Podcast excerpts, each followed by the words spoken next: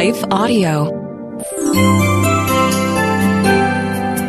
Just ahead on encouragement for you, Dan Cathy of Chick fil A talks about encouragement, and Christian therapist Brad Fairchild discusses the subject of hope. Welcome to the Encouragement for You podcast, brought to you by Encouragement Communications in association with the Salem Web Network and is part of the Life Audio Faith Toolkit series. For more inspirational, faith affirming podcasts, visit lifeaudio.com. In just a moment, your host, Don Hawkins, will introduce today's episode. First, a word from our sponsors.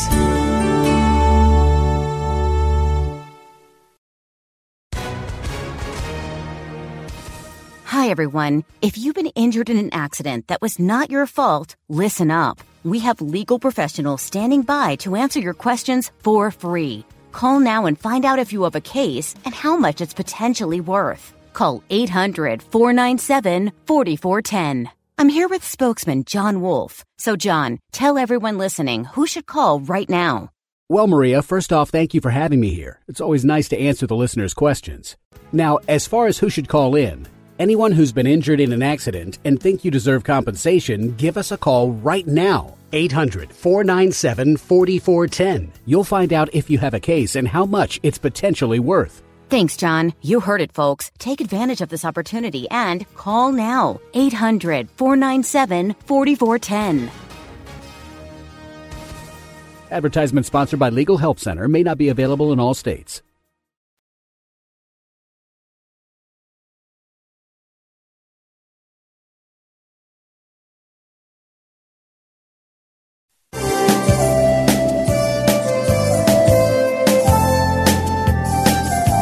As you can tell by the name of this podcast, encouragement is what we're about. And on the first segment of this episode, Dan Cathy of Chick fil A and a special guest join host Don Hawkins to discuss encouragement. The first person who joins Dan and me is Tracy Sims, a longtime friend of the Cathy family. Tracy is uh, has did a church plant. He's here, and Tracy is one of these young men who came from a, a broken home, um, uh, just a you know, just not a good home situation. That my dad just seems over the over his lifetime has always been drawn to young men who needed encouragement, who came from a maybe a, a, a negative thinking, bad home situation, Hmm. and so uh, we just are so thankful for Tracy's life and for the opportunity and the influence that he's had on our life as well. And so, Tracy, we're delighted to have you here with us. Yes. And uh, he's pastoring a church here. and uh, you've planted this church. Uh, tell me what is the biggest challenge about starting a new church? It seems to me that there's a lot in common with starting a new church and getting an airplane off the ground. That's a good um, analogy because it is. It takes a lot of um, momentum at the beginning to get this thing going, but then it takes a whole lot to keep it going. And Yeah. ultimately, we we were relying upon the Holy Spirit for all of that because we believe that God ordained us to start this work to reach those that were not being reached. We jokingly tell everyone that we take the other church's rejects. Um, you know, we, we we have a statement that our church is different on purpose. Yeah. It's our desire to reach out to those that just don't fit in. Um, literally, those that are on the outcast, those who have had a bad experience with church, or those who've come from situations similar to my own. Because um, there's so many out there that would judge us and say, "Well, you must have had a perfect life because you're a pastor, or you you you're a businessman, or whatever your profession is." And people assume that because your life seems like it's in order now, that it must have always been that way. But what they don't know is what God has done to bring you to the point where you are. You know, in high school, I've never dreamed of being a pastor. I was um, very shy and backwards, and um, never really wanted to be in front of anybody um, to speak. But that's where God calls you. He calls those things that um, are not as though they were, and um, He gives you the strength to do what you feel you're incapable of, so that He gets the glory. And um, and that that's what I see. So that's the joy for me, and the joy in seeing lives changed through the power of the gospel. Um, to see broken homes restored, to see people without hope find hope and purpose and meaning, and Yeah. you know, uh, to see young people who um, will travel 40, 50 minutes just to come to a, a new church where we don't have a whole lot to offer, but to say, this is where I find hope, and this is where I find my meaning and purpose in life. And we have seen so many great things, and our church, um, as as a start, is unlike a lot. We never had a sponsor church. We we weren't a mega church start or anything like that. We were just a group of people that got together and said, we want to begin a new work, and um, and that's what we've done without a sponsoring church, without mm. any su- support from outside. But you've had support from the Lord, right? Oh, absolutely. We've had the support from the Lord, and um, and and that's been the exciting thing because again, when we step back, there's no one person can take credit for this yeah. work or for anything that's happened other than the Lord, and yeah. so that's all you need in in life, not just as a pastor.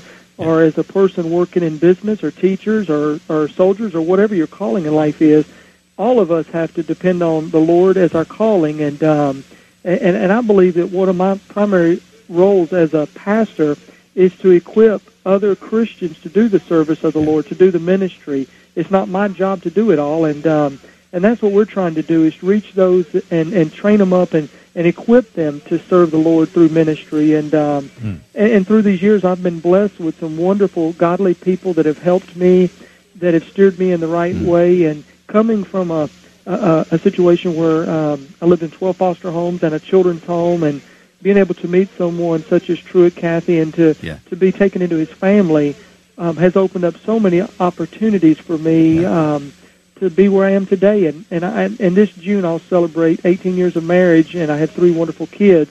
Yeah, and, and that says a lot considering the family that I didn't have growing up. And, well, and I just give God the glory yeah. of how He used the Cathys and Truett Cathy in particular to, to enrich my life and bless me in the ways that He has. Boy, Tracy, you've covered a lot of ground and done so wonderfully. And you brought up a concept that I think is so important, and that is this concept of equipping. Uh, there's so much in Scripture about equipping. Uh, the word that's found in Ephesians 4 and the passage that you quoted about equipping the saints so that they can do the work of ministry uh, is a word that could be used of mending nets. It was used of uh, Peter, for example, and Andrew and James and John mending uh, their nets was used of setting a broken bone, a physician like Luke. It was used for outfitting a ship like Paul would sail on, mm-hmm. and used in a variety of ways. And and I think that uh, it's a unique pastoral function uh, to be able to equip folks to do that work of ministry. Dan, that brings up another important observation, and that is that even though your calling is to be the president of Chick Fil A, and Tracy's calling is to be the pastor of his church. Uh, both of you are called into full time ministry, right? Well, that's that's the only kind of ministry there is. I mean, when we invite Christ into our life, it's not a part time occupation. It's it's a full time. Morning, noon, and night. No matter where we are, God wants to use us. We're on mission, and, and God wants to use us. I have another friend I want to let uh, say hi to you. Who's a young man who who's discovered that uh, God wants to work in his life. In fact, he's here by nothing short of a miracle that's here, that's here with us, Mr. Ryan Caudell. Ryan's here with us, and I wanted him to have the opportunity of just saying hi and and I, and just asking Ryan if you would just to share just real quickly what happened in your life here back in November. You and your couple of other boys were up there in the mountains and uh, trying to get back on a Sunday morning to come to church after being up all night for maybe two nights, the better part of it, hiking in the woods. Wow. And tell us what happened that Sunday morning. Well, um, we were, like you said, we were on our way to a church. We had gotten up really, really early, around 2 o'clock, driving back through some North Georgia we weren't really familiar with, but um, my buddy fell asleep at the wheel, and uh, we went off a ditch, went about uh, football yards width, and we landed in at an embankment. And the way the truck turned, I landed on my side on the wheel well, mm. and it really caused internal bleeding. Um, they ended up having to life flight me to Erlanger Hospital in Chattanooga. Uh, they had four surgeries dealing with my lung. I lost a third of it. I lost all of my spleen. Uh, they had a hole in my lung. They had to repair that, take some gunk off of it. Uh, it, was, it like one thing after another. I had pneumonia, uh, ulcers in my stomach, and I ended up spending 25 days in the hospital. But what I I really didn't like that experience when I was there, but getting out of the hospital, I started to learn why God had sent me through that ordeal. Um, it was not fun in any way, but I learned so much from it, uh, such as, you know, God puts good people in bad situations for reasons. I'm yeah. not saying I'm a good person, but I went through a bad time and I learned so much about God. I got closer to God. I saw other people get closer to God. Yeah in because of my situation that he allowed me to go through, I was just a vessel for him to allow him to show his awesome power. He was able to affect hundreds and hundreds of people that I never knew, and I still get people come up to me and say, "Oh, you're Ryan. You're the guy who's in the hospital forever. Um, I pray for you so much. I, I want to thank you. You know, and just how are you doing?" And, and I don't know these people. Uh, it's, it's one after another. It seems like they keep coming up a couple months afterwards, and mm, wow, it's just so cool to see how much God was able to affect people, even though I was going through a hard time. And I kind of see the correlation between now and the economic times that we've got now. It's a bad situation on the face of it, but I think after we come through it and after it's all over and done with, we'll be better people for it. There's, There's no, a lot of yeah. lot of listeners, Don, you know that have heard Tracy's story about the home situation he came in. We see, you know, 20, 30 years later how God worked through that to build him and to mm. prepare him for the yeah. work he's got now. No telling what God's got in store for Ryan and the experiences he's been through. Uh, myself, I went through a fire, as you know. I've often yes. told that with the listeners here. So, uh, you know, God's in his intended purpose is the relationship that he wants to have with all of us. Whatever it takes is that relationship, and and he can work through those hard times to build a closer, more intimate relationship. And I hope that as a nation that we're going to be more mm. prayerful uh, more dependent and acknowledge that there is a God in heaven that loves us all and wants to give us wisdom and direction and purpose and meaning for our life. Probably a hundred percent of us have been affected to some degree or another, or know somebody who's been affected by the adversity in our country. And Dan, a passage of scripture has come to mind as we've uh, talked with Tracy and with uh, Ryan particularly about their situations and thinking about your adversity. Job 23:10 where Job, in the middle of all of his trouble and his adversity, uh, literally rises to the surface and says, But he knows the way that I take. When he has tested me, I shall come forth as gold. Uh, that verse indicates that Job finally realized that God had a gracious purpose in the testing in his life, that God was behind it, and that God's intention was good and uh, the adversity that Tracy went through, uh, the accident that Ryan went through, uh, obviously, uh, even the, the terrible uh, burn situation that you faced, all of those were used by God to bring strength. We'll be back with more after a brief word from our sponsors. And don't forget to listen for Don's live weekend talk show, Encouragement Live Heard Saturdays at 7:05 p.m. Central Time on American Family Radio and other radio stations around the country, as well as on the worshipchannel.org.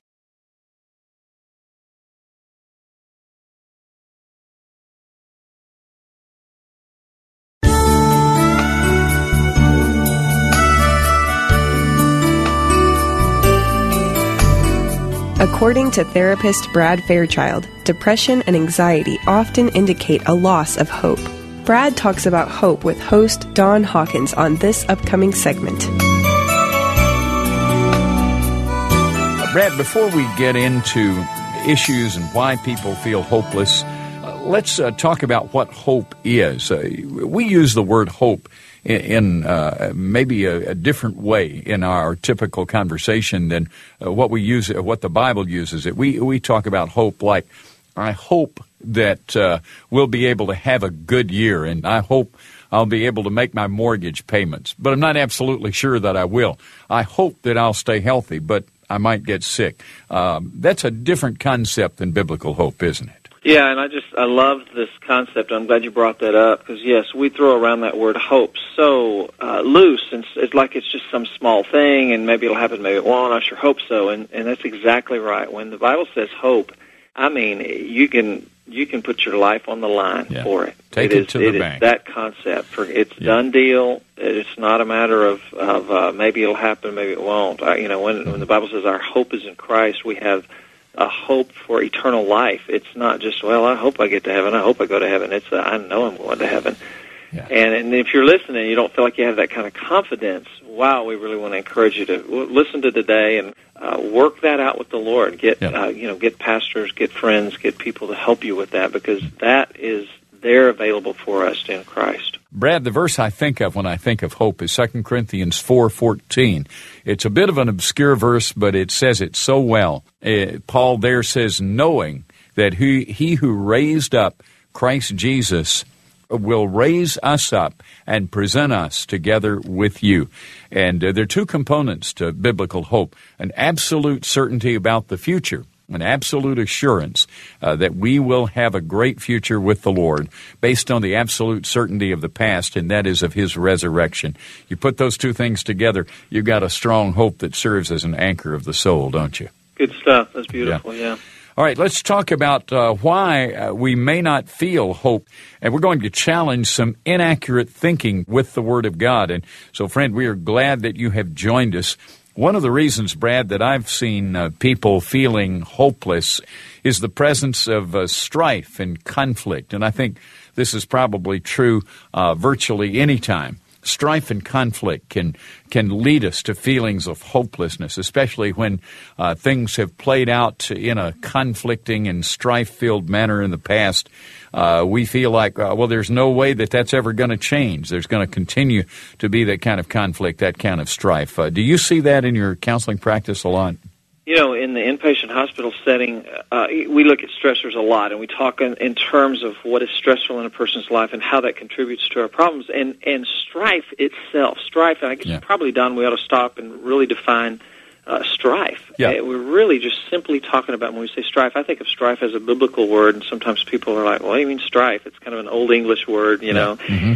And strife is, to me, just conflict between people and and who anybody. It can be mm-hmm. work. Yeah. It can be your boss. It can be a coworker. It can be a subordinate at work. It can be family. It can be friends, neighbors. Uh, mm-hmm. But when there is problems and conflict with people uh, that, by definition, is strife. And so, strife being one of the number one stressors yeah. that brings people into counseling, that brings people into uh, the hospital, and and very mm. well. I, I I wouldn't go as far as say always, but yeah, probably I would say always. Mm. At least strife with people has some to do with it, but yeah. oftentimes it is the primary cause for someone yeah. to come to a place where uh, they're depressed, suicidal, to the point of needing help. Yeah. As we've talked about strife and conflict in families, uh, there is a passage selected for us to talk about uh, from the book of Genesis that talks about this issue. Uh, tell us about this passage. Uh, set this up for us. Well, you know, this is one of my favorite stories. Uh, Abraham and Lot, and they were uh, increasing in, in numbers, both with people and herds, and they were out together, and the herdsmen began to quarrel and and Abraham in Genesis 13:8 came to Lot and said, "Let there be no strife between us, hmm. between you and me, and between my herdsmen and your herdsmen, for we are brethren." And I just it's like we're family. This was yeah. his uh, his nephew, and and then he said to Lot, he said, "You know, look up, look around." They, they went up on a hill, and, and he said, "Look around." And, and there's leadership in this in Abraham. There's there's love. There's sincerity. There's genuineness. He said, "Look around." He said, "You take wherever you go, I'll go the other way. Let's separate ourselves so we can continue to have peace, which, you know, sometimes we have to do that to have peace. Let's separate ourselves, and whichever way you choose, I'll choose the other way. Yeah. Well, Lot was younger and selfish, and he chose the beautiful, green, lush land. Mm. And that left Abraham with the desert, and so Abraham was like, "Okay." And it doesn't, it doesn't yeah. say that right. he complained at all, and he went. And just a few verses later, uh, God took him out at night and said, Look up and count the stars if you can. And he said, Of course you can't. He said, That is the number of descendants I'm going to give you. I'm yeah. going to bless you. And I just thought, wow, how beautiful Incredible. that is. Yeah. And that heart in Abraham and what a leader he was. And part of that for, for application to us, yeah. can we be a leader in bringing about hmm. peace in our families and yeah. in our home? Yes, we can, with God's help, with God's direction. And uh, Romans uh, chapter 12 has a great statement that goes along with this, with this. It says, If it be possible, as much as lieth in you, live peaceably with all men. There are times that you simply cannot do anything to head off the strife. The other person is just bound and determined they're going to produce conflict. And what you need to do then is set that boundary and move out of the picture. And that may be difficult, that may be painful, but that may be the solution. Third observation the leader needs to be the peacemaker. Abraham was the leader, the family patriarch, and sometimes those of us who are older, more mature, tend to revert back to childhood at those family gatherings. uh, and uh, we we need to we need to not do that. Let's go to the phones. Joe is listening in Mobile, Alabama. Joe, welcome to the program. Hey, how are y'all doing? Fine. Good to hear from you. Good. Um, I work in a ministry in my church. I work in the bus ministry where I'm a bus captain. Uh-huh. And um, predominantly we go into some of the worst areas of the towns that we live in and we take up children whose parents, you know, won't or refuse to bring them to church and, you know, we'll take them to church and, you know, Sunday school and everything like that. And I've really kind of given my life over to this and it's, you know, become something that I really feel called to do. And I notice over the past couple of years that I've been doing this that the situations that some of these kids live in get worse and worse and worse with, you know, the broken homes, the alcohol consumption, drug abuse, domestic violence, whatever have you. Yeah. It just, I mean, I just feel there, there's just so much weighing down on me Yeah. and so much, and only so little I feel like I can do. Boy, Joe, I am so glad that you called us. And I know uh, that for many of us, this is an incredibly difficult time because we see those stresses of people around us. We want to reach out to every one of us. Brad, you might talk about this whole issue of the limits that uh, it seems like, uh, to me at least, that Joe's running up against. Well, Joe, I call uh, people like you in the trenches, which is just beautiful, man. I, you're out Yeah. there, you're in those neighborhoods, you're ministering to those kids, and, and when I say ministering to, you might think, well, I don't do much. Well, you smile at them, you encourage them, you pray for them, you tell them Jesus loves you, you take them to church. Man, that's huge, and that can be life changing. Those are the kinds of things that people get in their 20s and 30s, and they survive and live and turn to Jesus or turn back to Jesus because of somebody like you that smiled at him was kind to him, warm, and and they he, they know you're a Christian, and they're te- and you're telling them that Jesus loves them. So you're doing probably way more than you really realize, but also that balance of understanding. I can only do what I can do, and I can't make people change. I can't change people, but I can uh, minister to them. You know, Jesus with the rich young ruler, the rich young ruler rejected Jesus, turned away. Yeah. And I, I mean, I'm like, and he he did nothing. I think he was saddened, but it says, and he t- turned and continued to speak with his disciples. And so there's that reality of, but we wouldn't look at Jesus and say, well, he's a failure. Well, he failed in in that that in that he did not convert that person. At least not right then. Maybe later. We don't know. Yeah. So he did what he could do. Some rejected, some accepted. He moved on. Uh, but but taking care of ourselves as ones who are in the trenches ministering to hurting people is a vital part of it. Because see, you don't want to 20 years from now, 10 years from now, five years from now, not be able to Yeah. to to stomach ministering to people because you let it get to you. So there's that whole take care of you, uh, strengthen yourself, Yeah. turn it over to the Lord, pray for those kids, do what you can, and let the Lord take care of the rest. And that's hard. I, re- I know it's hard because I've done it. I'm, Yeah. I'm there. Yeah. it's very difficult to walk that and live that, Yeah. but that's what we got to do. Yeah, absolutely. And uh, there's a verse that goes along with that. And I think, uh, Joe, for you, this would be a great verse. Uh, waiting on the Lord, Isaiah 40, 31. Those who wait on the Lord will renew their strength. And that definition for waiting on the Lord that I like to use is doing everything that God has instructed and empowered me to do and leaving everything else up to God and the other people involved. Thank you for listening to this episode of Encouragement for You with Don Hawkins, host of Encouragement Live Radio and author of over 25 books, including Never Give Up and Master Discipleship Today. You can find more about Don and his books at encouragementlive.org. Encouragement for You is a production of Encouragement Communications with the Salem Web Network and lifeaudio.com. Editing by Phil Giebers, production by Elizabeth Andrade. If you enjoyed what you heard today, we'd love for you to head over to your favorite podcast app and leave us a review. It really does help people find us. Let me take just a second to thank the team at Life Audio for their partnership with us on Encouragement for You. If you go to lifeaudio.com, you'll find dozens of other faith centered podcasts in their network. They've got shows about prayer, Bible study, parenting, and more. Stay encouraged and join us next time for Encouragement for You.